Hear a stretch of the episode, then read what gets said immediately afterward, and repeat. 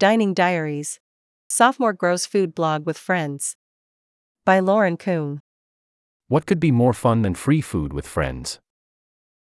For Thrisha Senthilnathan 25, her food blog, Crafted by Thrisha, is the perfect combination of both.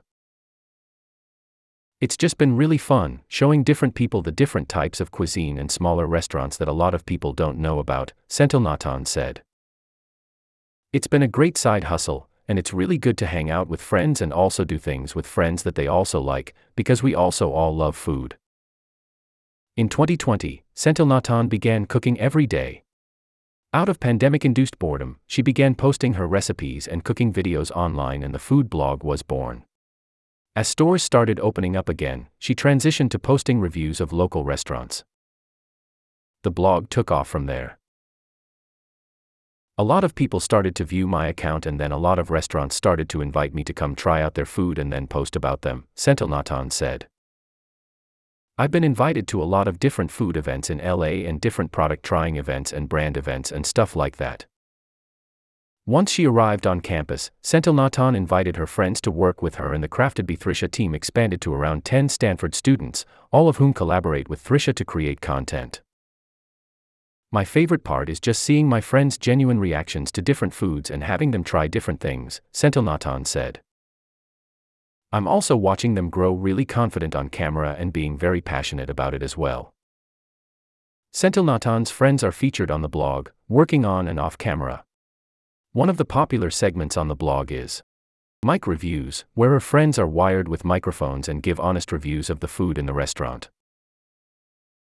It's cool to give my own input on how the food tastes and it kind of influences other people's actions on what to order, said Matthew McLean 25, who is often on camera for the blog. We mic up and she records us saying what we like about the food and what we don't like about it. We just try to give our honest opinion about how the food tastes and our overall experience of the restaurant. Working with brands like Chamberlain Coffee and Walmart, the blog currently has over 9,000 followers. According to Senthilnathan, around 60% of her followers are college students, which is why her content is centered around restaurants in the Stanford area. All the food looks absolutely delicious, said Lewis Robson 26, who followed Crafted by Thrisha after arriving at Stanford. I love all the recommendations. Senthilnathan has worked with over 100 restaurants and businesses for her blog.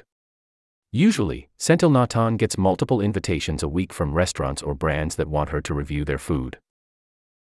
I do get paid from the different restaurants and brands, so it's kind of like a part time job, Senthilnathan said.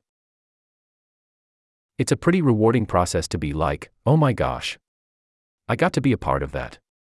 Said Regina Sevilla 25, who works with Senthilnathan on the blog. Seeing her process of an idea she has and then actually letting it come into fruition and being like, I helped with that. There I am on that post. I really like it. While Senthilnathan has been creating content for her blog for over a year, there are still challenges that arise.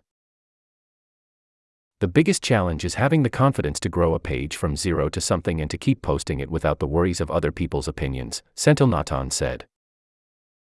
Also, just like trying to make a name as a college food blogger. There's not that many, and a lot of restaurants don't take younger people seriously. Despite the challenges, Senthilnathan says she plans on continuing to blog wherever her future plans take her, exploring the local cuisine of wherever she travels and working with bigger brands.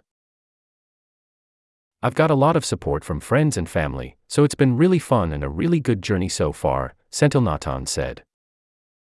It's just been a little journey of starting from a regular cooking recipe blog to featuring different restaurants and products.